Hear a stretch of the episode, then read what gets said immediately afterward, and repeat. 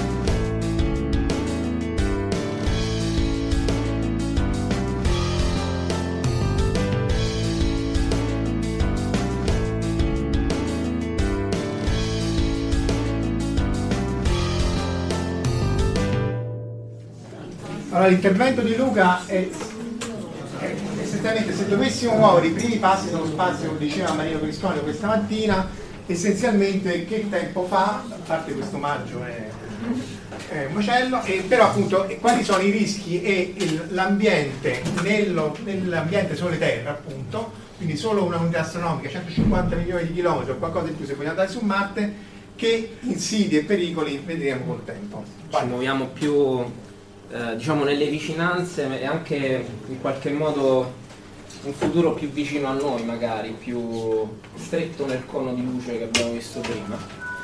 Eh, per farlo appunto dobbiamo considerare un pochettino l'ambiente eh, che è intorno alla Terra, che non è affatto un ambiente benevolo nei nostri confronti come eh, possibilità di esplorazione. E, ehm, lo farò affrontando soprattutto eh, la sorgente principale dei fenomeni del, dello space weather, quindi del meteo spaziale, che è appunto il Sole. Eh, per farlo inizio da una, qualcosa che ci è più noto e familiare, eh, ovvero la meteorologia. Eh, siamo molto abituati a poter consultare le previsioni meteo per stabilire che cosa fare il giorno dopo, nei prossimi giorni, come muoverci. Eh, per farlo, eh, per fare questo tipo di previsioni che siano attendibili, abbiamo bisogno di una enorme quantità di dati che sono fondamentalmente derivanti dai satelliti che abbiamo in orbita intorno alla Terra e di modelli matematici in grado di eh, interpretare dal punto di vista fisico questi dati e cercare di capire quale sarà appunto la, la situazione per esempio sull'Italia centrale.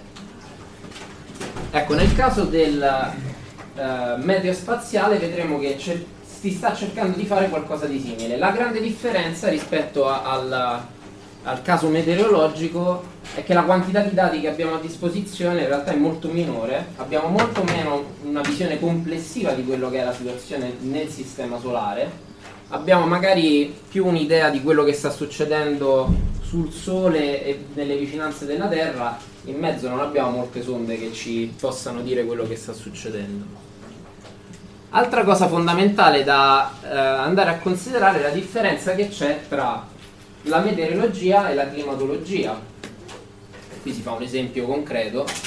Eh, possiamo dire che in Sicilia in estate il tempo è buono, ma non potremo dire quale sarà il medio il prossimo 19 agosto al 17.30 a Ragusa. Okay? Questo perché eh, la climatologia è lo studio di, eh, delle condizioni medie che ci sono eh, su, anche su scale spaziali molto grandi e anche su scale temporali molto grandi, quindi sono dei trend. Eh, e questo è un qualcosa che si può fare anche nella situazione del, dello spazio intorno a noi, quindi studiare quali sono le condizioni tipiche su scale temporali anche più, più grandi, che sono fondamentalmente dominate, lo vedremo, da fenomeni magnetici del Sole. Quindi possiamo parlare di meteo spaziale, ovvero space weather, e di clima spaziale, lo space weather. E diciamo la, la sorgente è proprio la, il campo magnetico della, della, nostra stella, che è un campo magnetico variabile, eh, che è sostanzialmente eh, una grande riserva di energia, cioè un'enorme quantità di energia eh, prodotta sul Sole viene accumulata nel campo magnetico solare ed è in grado di rilasciare eh, enormi quantità di energia tutte insieme, quindi dei fenomeni estremamente violenti in grado di propagarsi per l'intero sistema solare. Vi faccio vedere un video che non sono riuscito ad inserire qui dentro, ma che spiega brevemente... Eh, no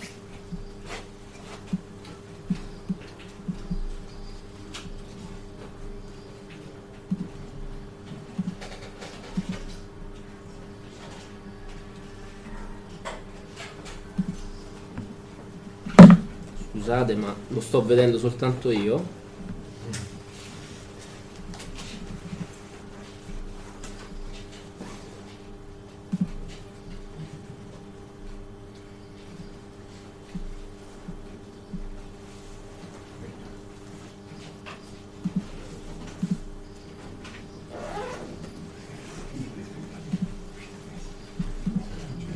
Adesso lo vediamo tutti e due cioè tutti quanti Bello, breve però. Molto breve.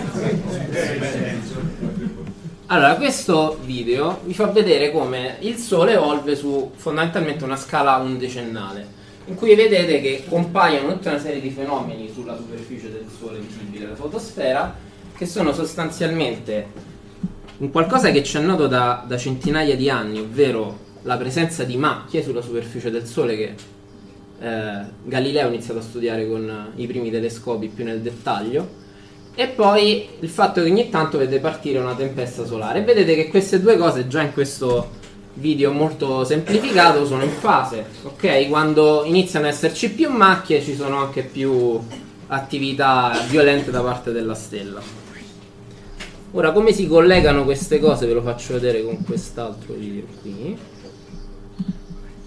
Allora qui vedete le linee rappresentano campo magnetico uscente, qui vedete il fenomeno del galleggiamento magnetico, ovvero il plasma in cui è presente campo magnetico è svuotato, quindi la, eh, galleggia, emerge, alla base di queste eh, linee di campo si formano le macchie del Sole e la riconnessione dei campi magnetici fa sì che possano partire eh, quantità di materiale presente nella, nei stati più esterni del Sole, quindi della, della corona, e quel fenomeno che avete visto eh, di luce nel momento in cui c'è la riconnessione sarebbe un brillamento solare, un flare, che sono dei fenomeni estremamente energetici in grado di produrre eh, soprattutto fotoni ad alta energia, quindi X, gamma, ma non solo. Torno alla presentazione.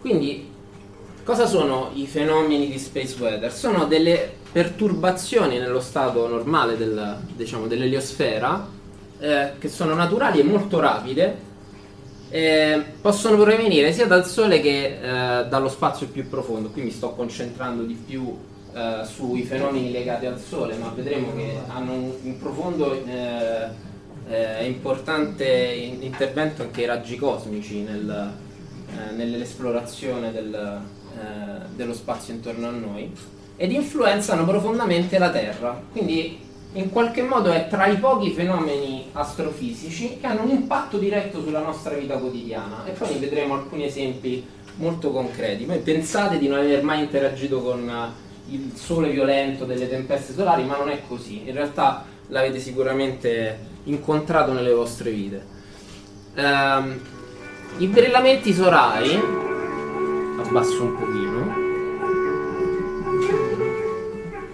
Qui eh, diciamo, sono osservati con il satellite della NASA SDO eh, in lunghezze d'onda dell'ultravioletto in questo caso. E vedete che eh, si vede che sono proprio eh, originate da zone molto attive della, eh, dell'atmosfera solare in cui la presenza del campo magnetico è evidente in questi archetti eh, che sono fondamentalmente causati dalla presenza di intensi campi magnetici. Vedete che la riconfigurazione di questi campi magnetici fa sì che ci possa essere questo rilascio di enormi quantità di energia sotto forma di luce e particelle. Questo fa sì anche che la, la zona eh, subito sopra alla, alla, regione attiva interessata da questi fenomeni eh, possa poter eh, in qualche modo partire dal, dal Sole e andare verso lo, lo, spazio interplanetario.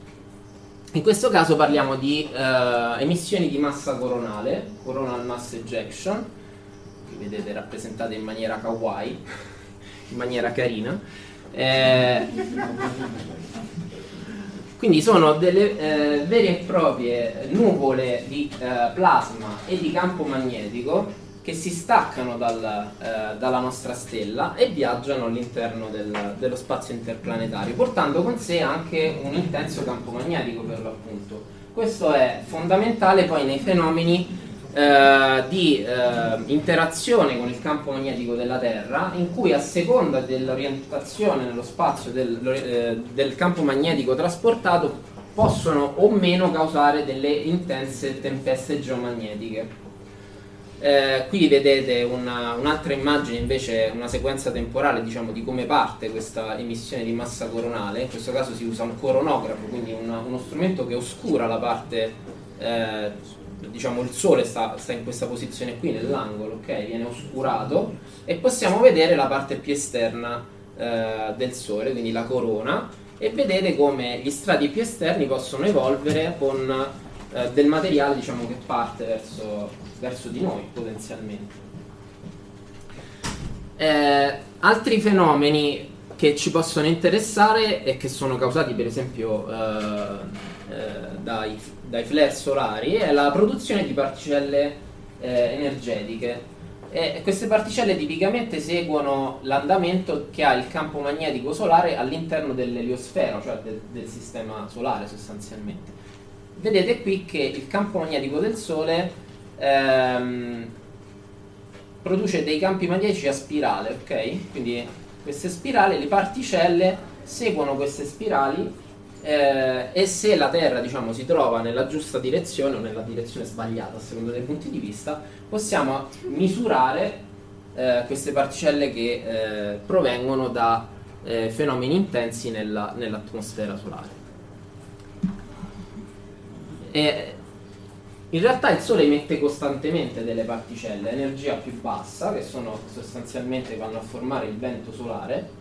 Eh, il vento solare eh, in realtà eh, c'è di due tipi, il vento solare forte e il vento solare eh, diciamo lento e veloce. Ehm, per esempio l'abbiamo studiato con la sonda Ulisse che ha fatto eh, varie orbite intorno al Sole e, e, ci ha mostrato come questo varia anche a seconda dello stato del numero di macchie del Sole, quindi del ciclo decennale solare. Eh, quello che su- succede sostanzialmente è che eh, il vento solare forte potete immaginare che ha più effetti sulla Terra proprio per la, la velocità, quindi l'energia delle particelle che ci arriva dal Sole. Eh, la cosa mh, controintuitiva è che eh, ci sono fenomeni diciamo, di vento solare forte quando in realtà il Sole è quieto. Ora siamo in una situazione di sostanzialmente di minimo solare, probabilmente rimarremo qui per almeno un paio d'anni, quindi con pochissime macchie se non niente. Eh, diciamo il mese scorso c'è stato qualcosina, ma eh, negli ultimi mesi veramente pochissime regioni attive sul, sulla superficie del Sole. E, e, vedete qui quello che succede, cioè la, eh, i cosiddetti buchi coronali, che sono chiamati in questo modo perché se si guarda il sole nei raggi X o estremo ultravioletto appaiono proprio scuri. Um, in realtà da queste zone parte uh, un flusso costante di particelle ionizzate, quindi di plasma, più veloce, quindi un vento veloce, che segue la spirale magnetica all'interno del sistema solare e dovete immaginare questi oggetti come se fossero dei fari che possono in qualche modo illuminare con le particelle che provengono, provengono da queste zone le diverse zone del sistema solare. Quindi quando eh, questo braccio a spirale dovete immaginare che ruota insieme con il Sole, il Sole ruota in circa 28 giorni, si porta con sé tutto quanto il suo campo magnetico all'interno del sistema solare, quando questa spirale, questo braccio di spirale in cui c'è del vento veloce, veloce incontra la Terra, può provocare per esempio delle aurore. Quindi paradossalmente trovate eh, delle agenzie di viaggi che vi propongono dei viaggi nel nord Europa per andare a vedere le aurore in questo periodo di minimo perché paradossalmente è più facile prevedere quando ci saranno delle aurore in base alla presenza dei buchi coronali. Quindi anche nei periodi di minimo in realtà ci sono dei fenomeni di space weather che vediamo anche a terra eh, in maniera evidente. Gli effetti maggiori eh, dello space weather però sono soprattutto sull'aspetto eh, tecnologico, quindi eh, paradossalmente ehm, prima dell'epoca eh, altamente tecnologica di effetti sullo, dello space weather a terra ne vedevamo molto pochi. I primi eh, molto evidenti sono stati sui telegrafi. Okay, prima dell'epoca telegrafica fondamentalmente eh, bisognava, avere, bisognava, avere, dei magnetometri per riuscire a vedere qualcosina ed era comunque difficile. Adesso invece abbiamo, eh, viviamo in una società tecnologica che è profondamente legata ai satelliti che abbiamo in orbita ed è quindi eh, fondamentale avere i servizi che sono connessi con questi, con questi satelliti. Ad esempio i servizi di posizionamento globale tipo GPS, Galileo o GLONASS e questi sono profondamente disturbati dalla, dall'attività magnetica del Sole. Quindi queste tempeste hanno un profondo, eh, diciamo, eh, deteriorano in maniera sostanziale il segnale che ci arriva da questi satelliti, per effetti soprattutto legati all'interazione con la, con la ionosfera.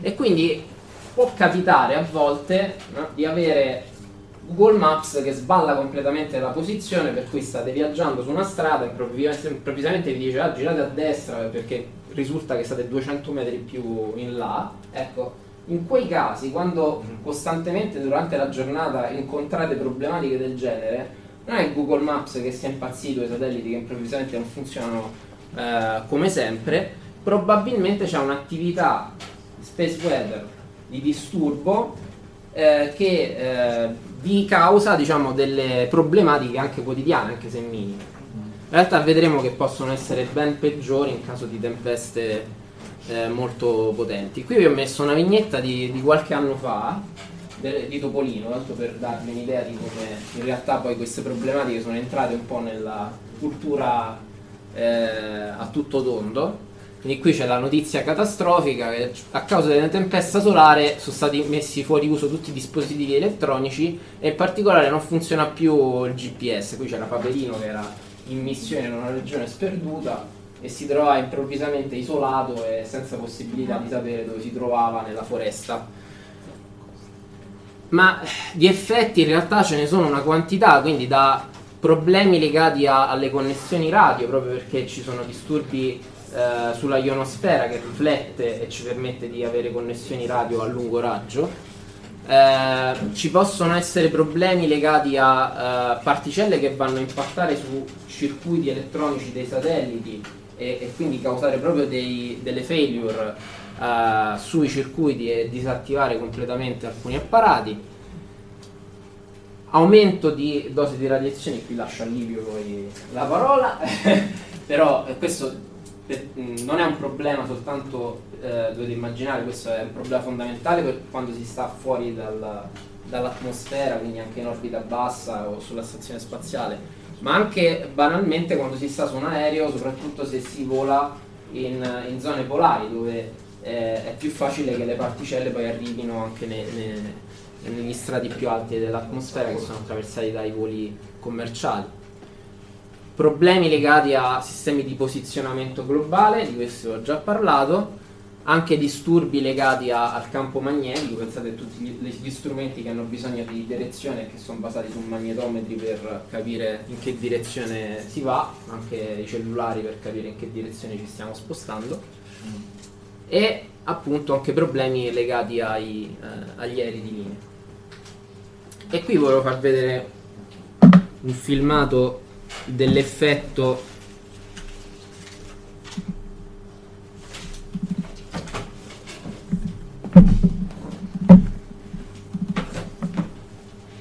dell'effetto sulla Terra di particelle che ci arrivano di, dal Sole per l'appunto. Qui è visto dalla Stazione Spaziale Internazionale Innanzitutto vedete i limiti della... qui vedete subito degli effetti di aurore visti dall'alto in questo caso, che derivano dall'interazione di, di, particelle con gli strati più elevati, si vede anche bene lo strato limite dell'atmosfera e, e poi appunto tutti eh, le aurore come evolvono man mano che la stazione eh, gira intorno alla Terra e, e vediamo zone diverse. Era diciamo una visione un po' diversa delle aurore, un punto di vista diverso, però sicuramente avete già visto insomma altri filmati di aurore invece visti dal basso.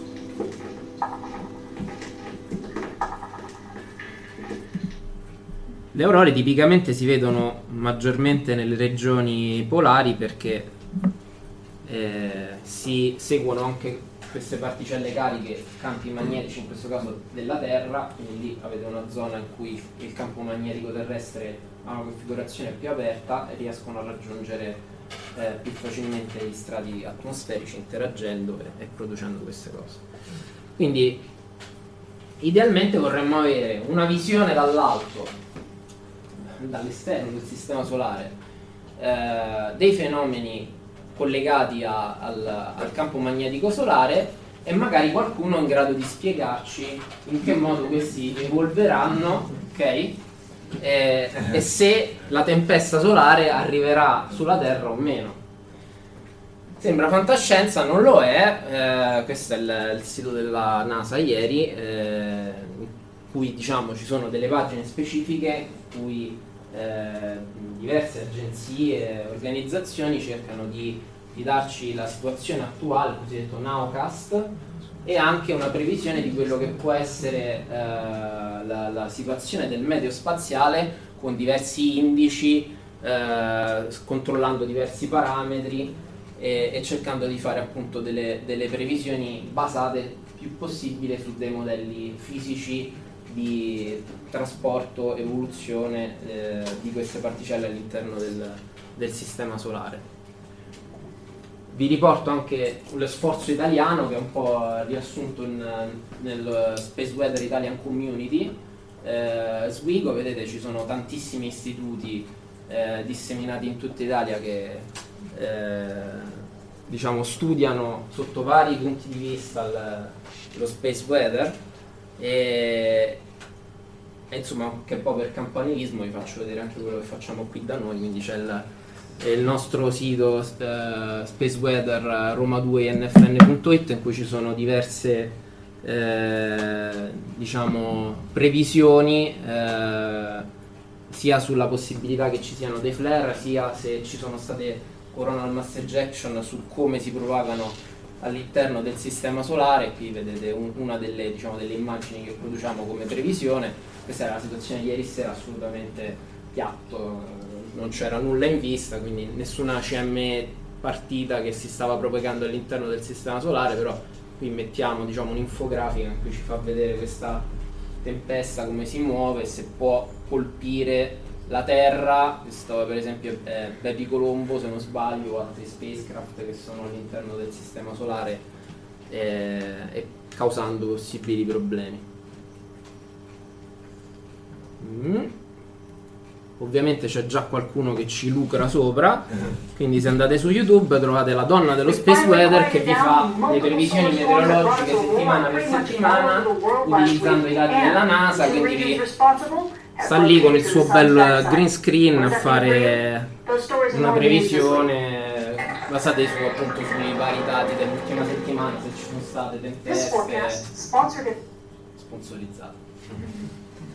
Che cosa possiamo dire invece eh, del clima spaziale. Eh, qui vedete un, an- un andamento diciamo, del, del, numero di macchie solari degli ultimi tre cicli, quindi praticamente dalla eh, metà degli anni 80 fino a, eh, ad oggi. Ehm, sostanzialmente quello che succede è che il, il numero di, di, eventi, soprattutto quelli più estremi, correla molto bene, lo vedremo in un altro grafico, con il numero di macchie, quindi eh, le emissioni di massa coronale, ma soprattutto i flare, sono essenzialmente eh, collegati alla, alla, presenza di campo magnetico in superficie sul Sole, quindi al numero di macchie, che è un indice molto eh, brutale ma facilmente misurabile dell'attività magnetica del Sole. Ehm, molto più Controintuitivo invece il rapporto che c'è tra il, man- il, ciclo magnetico del Sole e i raggi cosmici. I raggi cosmici sono anticorrelati, quindi eh, vedete qui che noi misuriamo più raggi cosmici in un momento di minimo dell'attività del Sole. Questo perché, eh, in parole povere, la, il campo magnetico del Sole ci fa da scudo verso i raggi cosmici che arrivano fuori dal Sistema Solare e quindi quando il campo magnetico del Sole è intenso ci protegge dalle particelle che invece arrivano da fuori. Quindi ci troviamo a dover fare un, un bilancio eh, se scegliere diciamo, un periodo in cui il Sole è molto attivo e produce molte particelle eh, potenzialmente problematiche ma di più bassa energia, oppure scegliamo un momento in cui il Sole è tranquillo ma ci sono più raggi cosmici che hanno un'energia più elevata. Questo è fondamentale nel momento in cui vogliamo andare a esplorare zone dello spazio che sono fuori dalla magnetosfera della Terra, quindi usciamo, eh, la Stazione Spaziale Internazionale in fondo è ancora abbastanza ben protetta dal campo magnetico terrestre. Ben diverso se andiamo nello spazio profondo, andiamo verso Marte, per arrivarci ci vogliono mesi e in quei momenti noi siamo fondamentalmente non protetti da queste particelle. Quindi dobbiamo cercare di mitigare il più possibile a bordo delle astronavi i possibili problemi che sono collegati con eh, diciamo, l'interazione che queste particelle possono avere con la strumentazione a bordo, ma soprattutto con gli astronauti stessi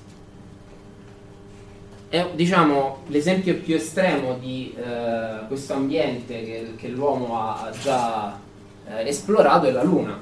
Vedete un'immagine dell'Apollo 17, ecco sulla Luna siamo ben lontani da essere protetti dal campo magnetico della, della Terra.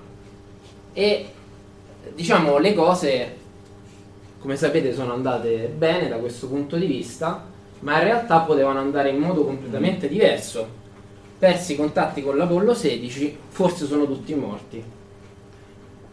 Che cosa è successo? Nel 72, a cavallo tra le missioni Apollo 16 e 17, c'è stato un forte eh, evento di, di, tempesta magnetica eh, derivante da attività del Sole. È stato calcolato che soltanto per le particelle emesse dal, dal Sole stesso in quell'occasione se un astronauta fosse stato diciamo, in passeggiata sulla superficie della Luna sarebbe morto per la quantità di radiazione assorbita. E in fondo diciamo il Sole non ci ha preso per pochi mesi perché eh, la missione Apollo 16 è stata ad aprile, la, la, 17 a dicembre e il flare è stato proprio in mezzo ad agosto. Avevano già capacità di prevedere una cosa del genere o è stata pura fortuna? Fortuna. Fortuna. Fosse capitato qualche mese prima sarebbero messi morti. Non lo sapevano proprio. Diciamo che c'era un, un forte obiettivo da raggiungere e si correvano dei rischi. Beh, oddio, tra il 16 e il 17 già stavo interrompendo il film. Sì. Però, però era sulla coda della... Eh, diciamo che probabilmente era noto il rischio, ma di sicuro non potevano prevederlo. Erano ben più ampi, più grandi i rischi. Sì, no, assolutamente. Per fare lì non poterlo prevedere non. Era uno dei tanti rischi. Eh, adesso diciamo che eh, possiamo forse dare un minimo di preallerta, ma di sicuro ci devono essere sistemi di protezione che mh, mm, possono essere adottati al volo diciamo, dagli astronauti. Non, non, si può pensare di mh, mm, portarli in un luogo sicuro eh, in tempo, anche se riusciamo a dare un preavviso di 24 ore che in questo momento diciamo è, è forse quanto di meglio si può fare ed è molto azzardata comunque come previsione. non si può fare. No, infatti è, diciamo che possiamo forse rispetto a quegli anni dare il nowcast. Mm. Al più. Allora, visto che la connessione era con la fantascienza, vi, vi volevo mostrare un breve spezzone di Planetes, che è un anime, quindi un'animazione giapponese in cui si prevede un futuro molto vicino nel cono dei futuri possibili a quello eh, più probabile secondo me. Quindi è un'epoca in cui, non molto avanti nel futuro, qualche decennio da oggi, in cui la, l'orbita bassa è stata colonizzata da eh, compagnie commerciali e quindi ci sono operazioni usuali in orbita bassa.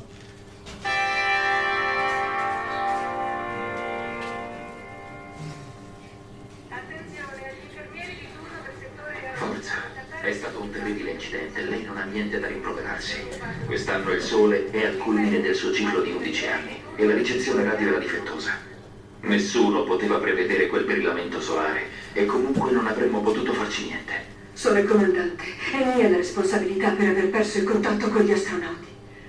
Dovevo aspettarmi quel blackout nelle comunicazioni. Il bollettino meteorologico aveva previsto flussi di plasma. Se avessi ordinato a entrambi di rientrare alla base non soltanto alla nave, forse... Non si disperi, non è rimasto esposto a lungo. Forse la dose di radiazioni non è letale. Allora come sta? C'è qualche possibilità che si riprenda? In pratica sembra tutto a posto. Il dottore era veramente scioccato. Non ho assorbito molte radiazioni. Probabilmente quando l'irradiamento era al suo massimo, io mi trovavo tra la fascia interna e quella esterna di Van Allen e in più nella zona d'ombra proiettata dalla Terra. Dice che di solito il sistema nervoso viene fritto dalle particelle ad alta velocità e che quindi sono una specie di miracolato. Hai un bel coraggio a ridere di una cosa simile.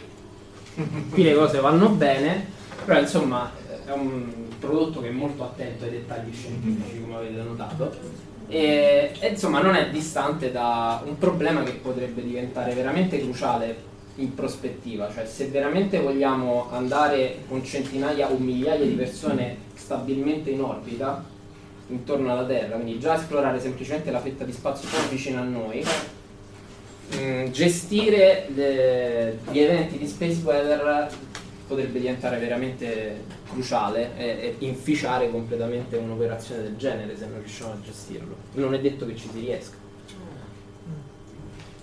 bisogna parlare di visionari perché se, se non puntiamo molto in là non, eh, diciamo, è, è, difficile parlare di queste cose. Elon Musk vuole arrivare su Marte molto rapidamente con delle tempistiche...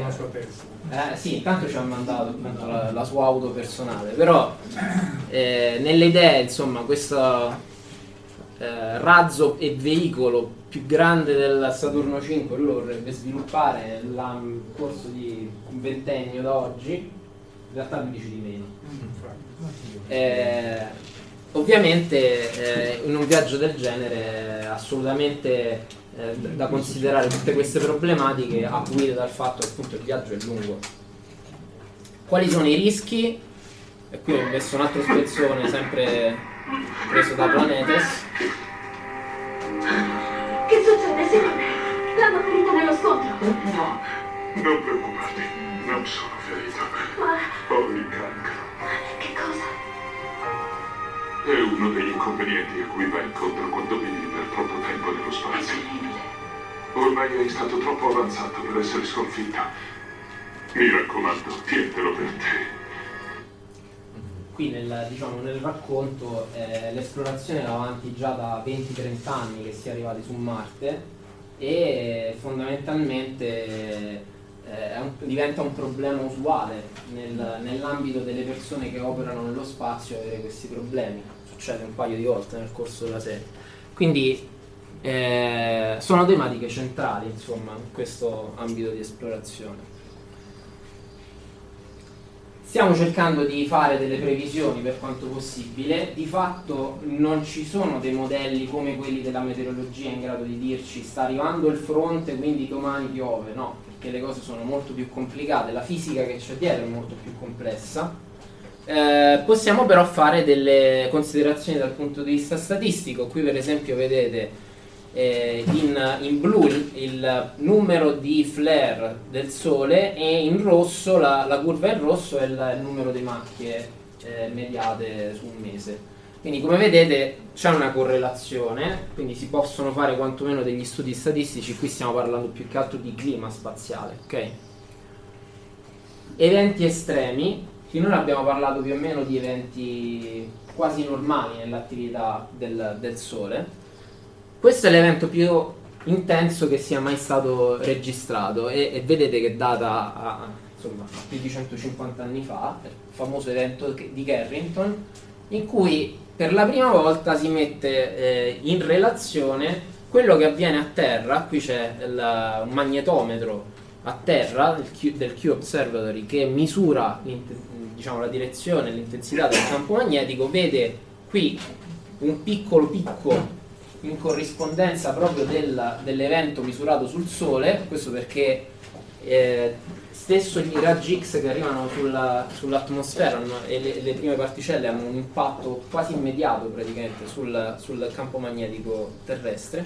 E poi la, la tempesta vera e propria, quindi la- la- l'emissione di massa coronale che è arrivata molto velocemente eh, nel giro di circa 24 ore, vedete questo succede il primo settembre, il 2 settembre arriva l'emissione di massa coronale, molto veloce perché subito prima c'era stata un'altra emissione di massa coronale che aveva ripulito tutto il- lo spazio, diciamo, aveva creato un po' di, di vuoto sul percorso, quindi la seconda arriva a piena intensità e crea del- degli effetti molto evidenti, quindi eh, linee telegrafiche che si attivano da sole vanno in sovraccarico eh, le prime linee elettriche fondamentalmente e eh, ci sono delle aurore che si vedono fino a Cuba come latitudine, ok? Quindi dei fenomeni molto più intensi del normale.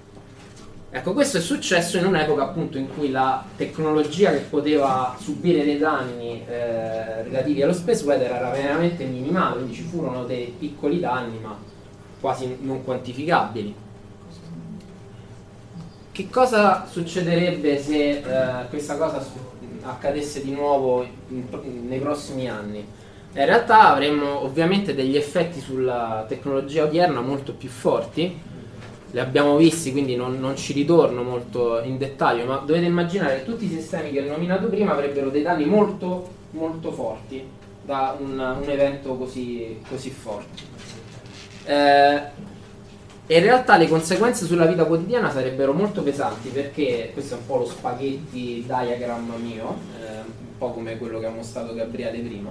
C'è un'interconnessione incredibile eh, tra tanti servizi che utilizziamo in maniera quotidiana e in molti di questi entra il GPS non solo come sistema di posizionamento ma come misura temporale estremamente precisa, quindi per esempio la fase eh, dell'elettricità prodotta viene eh, decisa in base al- ai dati di GPS e quindi se i GPS non funzionano più andiamo in controfase e il sistema salta e quindi tutta la rete elettrica saltano. Ad esempio anche le transazioni sui bancomat sono date da un, sistema, da un segnale GPS, quindi il, il tempo, lo, il timestamp sull'attività bancaria anche dato da uh, una, uh, un servizio satellitare. Quindi si è calcolato che i danni sarebbero veramente enormi. In uno studio recente hanno calcolato che uh, equivarrebbe a circa 10-20 catrine come quantità di danni causati da un evento Carrington e ci toglierebbe ad esempio la corrente per, per settimane per ritornare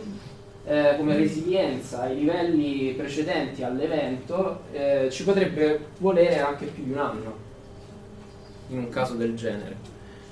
I danni enormi, qui vedete soltanto quelli legati a, alla, diciamo, ai problemi legati ai satelliti, quindi la quantità di eh, miliardi eh, di danni che sono eh, da quantificare, diciamo perdita di satelliti che in teoria dovevano durare molto di più e loro sostituzione per i servizi essenziali eh, e la quantità di satelliti che potrebbero eh, diciamo, rientrare eh, in atmosfera in anticipo rispetto a, a quanto previsto perché in realtà poi il Sole ha un effetto anche sulla termosfera, quindi sugli strati più esterni che frenano i satelliti e fanno rientrare poi in atmosfera.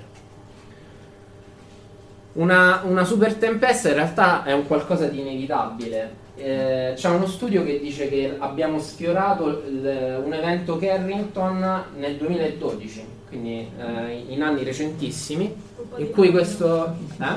Colpa di Maya. Eh sì. Eh, in realtà c'è stato questo evento, ma fortunatamente non era diretto verso la Terra. Quindi noi l'abbiamo visto grazie a dei satelliti che eh, abbiamo spedito fuori, diciamo, eh, lungo l'orbita terrestre, ma in una zona differente, per cui ve- potevamo vedere con questi satelliti, adesso non sono più operativi, zone, eh, un po' il sistema solare dall'alto, come dicevo prima. Questo ci ha permesso di vedere questa tempesta che fortunatamente non è andata contro di noi. Però, eh, diciamo, le tempeste solari hanno un andamento statistico che assomiglia molto a quello dei terremoti. Ok? Quindi molto difficile fare delle previsioni se non statistiche, ma siamo sicuri che eventi di una certa entità a livello di energie coinvolte ci saranno. Si può andare a studiare per esempio la distribuzione dei tempi di attesa tra un evento estremo e l'altro e sostanzialmente si sa che un evento estremo avviene una volta ogni 100-500 anni. Ma sicuramente diciamo che c'è diciamo, il, eh, l'usuale cattivo tempo, una pioggerella che ci dà fastidio, ma niente di più, su eh, diciamo dei, delle frequenze abbastanza elevate. Estremi, eh, diciamo, eventi abbastanza estremi che possono causare danni ai satelliti, ce ne sono stati decine di casi nel, nel recente passato più o meno ci sono circa 4-5 eventi ogni ciclo solare di 11 anni, eventi estremi appunto molto più raramente. E eh, si sta cercando appunto di, di eh, essere preparati a questi eventi, ad esempio qui c'è un, uno studio eh, americano del, che unisce diciamo, sia sforzi accademici che privati, anche delle compagnie assicuratrici per cercare di stabilire quali sono i rischi collegati a eventi di weather. Noi dal punto di vista proprio delle, del, delle persone che con me lavorano nel, nel, laboratorio di fisica solare qui nel dipartimento siamo fortemente legati al, al progetto del telescopio eh, solare europeo, eh, EST, European Solar Telescope, che eh, vuole andare a studiare in, in, estremo dettaglio quali sono i, i fenomeni alla base di queste tempeste solari, quindi come il campo magnetico eh, emerge e evolve nell'atmosfera del Sole, quali sono le condizioni per la riconnessione magnetica, tutti i meccanismi di, eh, di fisica di base dell'ASMI che ancora non comprendiamo e di, per, diciamo, riuscire a, a, a, comprenderli abbiamo bisogno di un telescopio che ha un'apertura mai raggiunta prima, 4 metri, non è molto grande rispetto ad altri telescopi notturni, ma immaginate diventa uno specchio store incredibile in cui nel, nel fuoco primario c'è una densità di energia che è pari a quella eh, delle barre di uranio nelle, nelle, centrali nucleari, quindi problemi termici incredibili, noi ci occupiamo anche di quello. Stiamo sviluppando tutta una serie di, di strumentazione proprio collegata a questo progetto, che però è l'eredità di un lungo passato di fisica solare eh, in Europa e per chiudere volevo chiudere in maniera più leggera con il trailer di un documentario che stiamo producendo proprio in ambito del telescopio spaziale europeo. Speriamo che un giorno venga messo in onda da qualche parte sulla RAI. Lo stiamo producendo noi, quindi loro lo devono solo mandare in onda. Vediamo se riesco a farvelo vedere.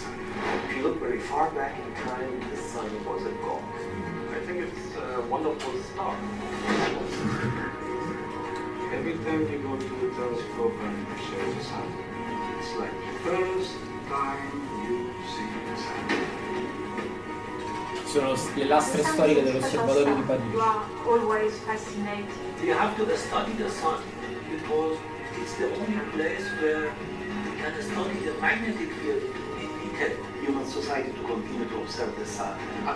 Questa è l'Accademia dell'Incendio. But we need ESP I lineamenti sostenibili.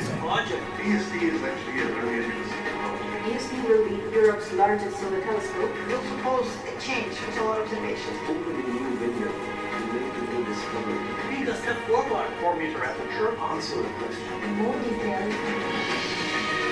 What happens with ESP? That's going to be a huge step. ESD will open the future. Very high resolution. High magnetic sensitivity.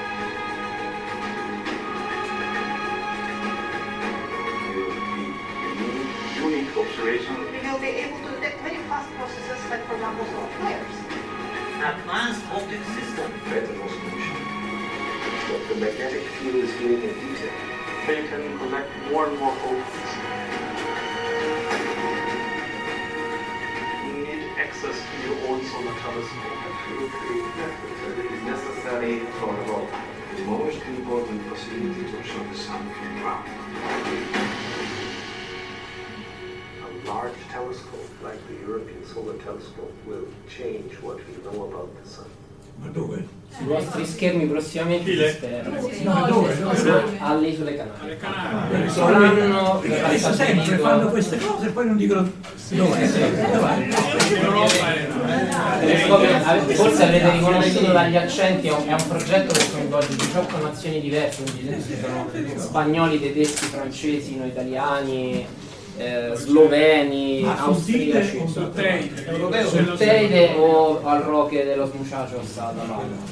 Adesso si, sta- si stanno facendo gli ultimi studi, stanno chiudendo gli studi sulla qualità del sito dal punto di vista dell'osservazione di luna, che ovviamente è molto più complicato che durante il giorno, quindi stanno studiando anche proprio la configurazione della montagna e via dicendo. È un progetto approvato. È un progetto che va avanti da 15 anni e che eh, diciamo, è stato finora finanziato dall'Unione Europea, ma che è nella fase di svolta in cui stiamo cercando il denaro per costruirlo realmente. I progetti ci sono e adesso Il target per l'entrata in funzione 2026 su tutto l'ordinario. Diciamo che dovremmo iniziare a costruire nel 2020-2021.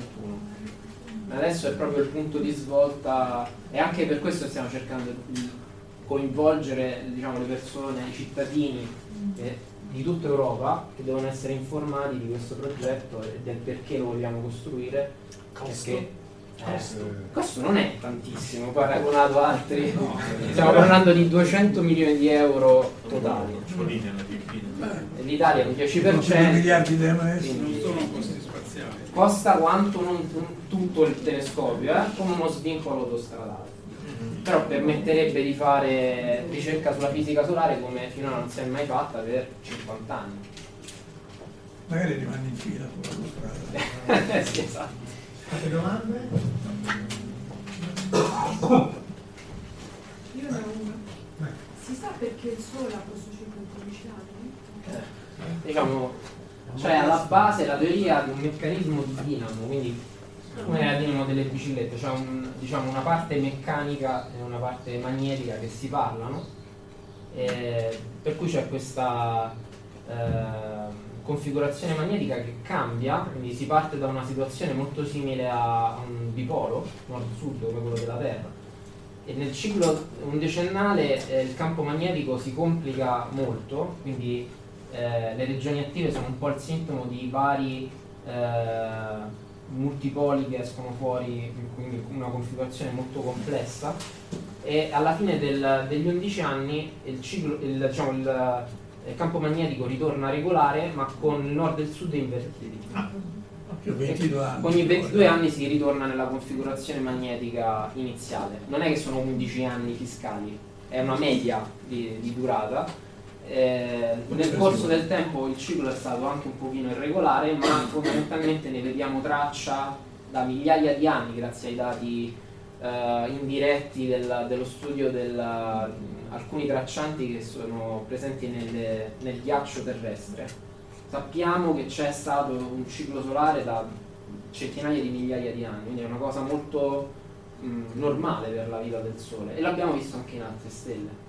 Però il meccanismo esatto sul perché si inverte il campo magnetico e, e- e quali sono eh, diciamo, la- la- l'esatta dinamica del plasma magnetizzato che, che genera il- questo campo magnetico che, che cambia su queste scale non la sappiamo ancora nel dettaglio. Dipenderà dalla dimensione da, dal calore. ma- Sì, è- il problema è che è un sistema fisico, un laboratorio di fisica estremamente complessa e quindi mh, molto difficile eh, determinarne delle leggi deterministiche proprio. È un, è un incredibile si punto interrogativo a cui siamo molto interessati a dare una, una Ma si cerca di risposta. associare diciamo così, l'attività solare poi a quello che potrebbe essere mm, una migliore comprensione del clima sulla Terra. Ovviamente c'è anche quello di, di rapporto, adesso ho parlato più che altro della parte di Space Weather, ma il primo ambito di interazione tra il Sole e la Terra ovviamente è quello radiativo, cioè semplicemente la luce che normalmente viene emessa dal Sole e che ci arriva e che non è costante. Le fluttuazioni sono molto piccole sulle scale undecennali del, del Sole, se, vai a- se si va a sommare diciamo, eh, tutta la luce che ci arriva da ogni regione dello spettro elettromagnetico siamo sotto l'1% e se si vanno a fare i conti un, eh, diciamo, l'influenza che ha sul clima terrestre sembra essere molto piccola, sotto la frazione di grado. Però eh, la variazione è molto più ampia se si va a vedere delle regioni specifiche dello spettro elettromagnetico. Per esempio nell'ultravioletto la, la variabilità è molto più alta, più del 10%.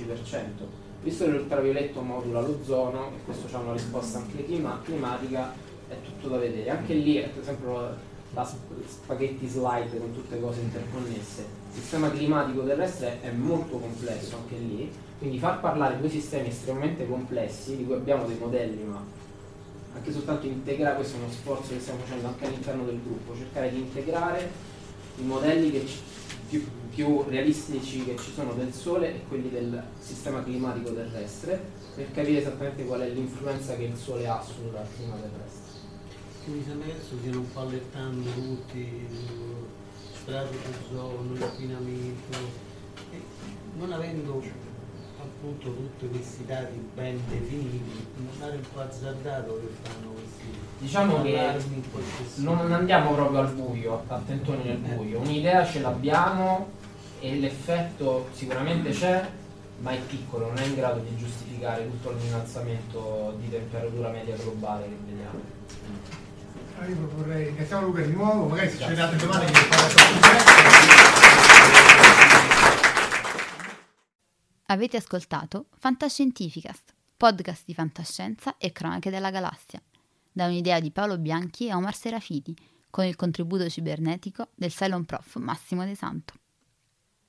Potete seguirci ed interagire con noi sul nostro sito fantascientificast.it, su Facebook alla pagina Fantascientificast, su Twitter sul profilo at fantascicast, sul nostro canale Telegram t.me slash fantascientificast, sulla nostra community Telegram t.me slash fsccommunity. Se siete particolarmente timidi, potete utilizzare la vecchia, cara e affidabile posta elettronica, scrivendoci all'indirizzo redazione at fantascientificas.it. Tutte le puntate sono disponibili sul nostro sito, su Apple iTunes, su Spotify e su Podbean all'indirizzo podcast.fantascientificas.it. Se volete, potete lasciarci una valutazione a 5 stelle su Apple iTunes ed offrirci una birra romulana o un gotto esplosivo pangalattico, sostenendoci tramite una donazione PayPal utilizzando l'apposito pulsante sul nostro sito. Fantascientificast è una produzione amatoriale. Non si intende infrangere alcun copyright, i cui diritti appartengono ai rispettivi detentori. L'autorizzazione SIAE 5612I5359. Nessun byte e nessun tribolo sono stati maltrattati durante la produzione di questo podcast. Alexa 4 e l'equipaggio di Fantascientificast vi augurano lunga vita e prosperità e vi danno appuntamento alla prossima puntata lungo la rotta di Kessel.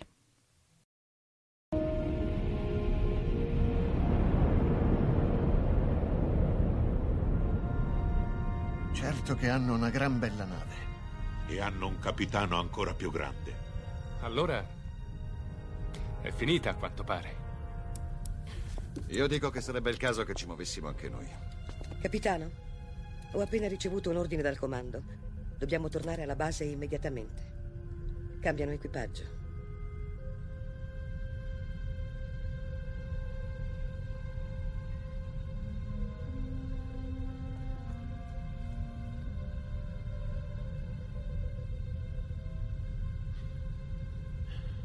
Se fossi umano, penso che ora la mia risposta sarebbe andate al diavolo.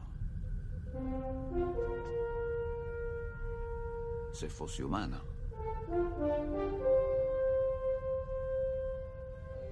Che rotta, capitano.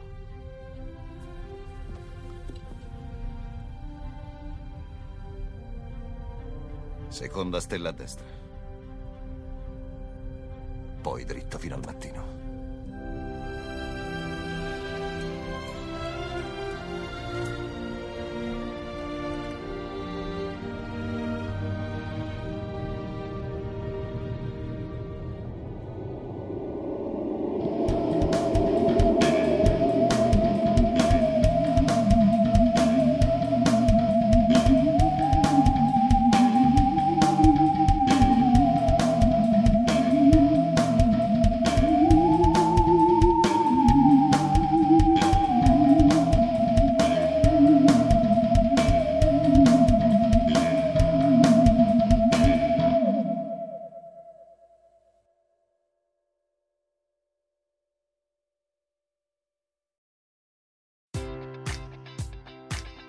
Enjoy all your favorite sports like never before at BetMGM. Sign up using code OLDLINE and receive up to $1,500 back in bonus bets if you don't win your first bet. When you register with BetMGM, you'll get instant access to a variety of parlay selection features, live betting options, and the best daily promotions in the business. And with BetMGM at your fingertips, every play and every game matters more than ever. Remember to use code OLDLINE and receive up to $1,500 back in bonus bets if you don't win your first bet. BetMGM and GameSense remind you to play responsibly. See BetMGM.com for terms. 21 plus only, Maryland only. New customer offer, subject to eligibility requirements. Rewards are non withdrawable bonus bets that expire in seven days. Please play responsibly. For help, visit MDGamblingHelp.org or call 1 800 Gambler in partnership with MGM National Harbor. Promotional offer not available in Washington, D.C. At Parker, our purpose is simple. We want to make the world a better place by working more efficiently, by using more sustainable practices, By developing better technologies, we keep moving forward. With each new idea, innovation, and partnership, we're one step closer to fulfilling our purpose every single day. To find out more, visit parker.com/purpose. Parker, engineering your success.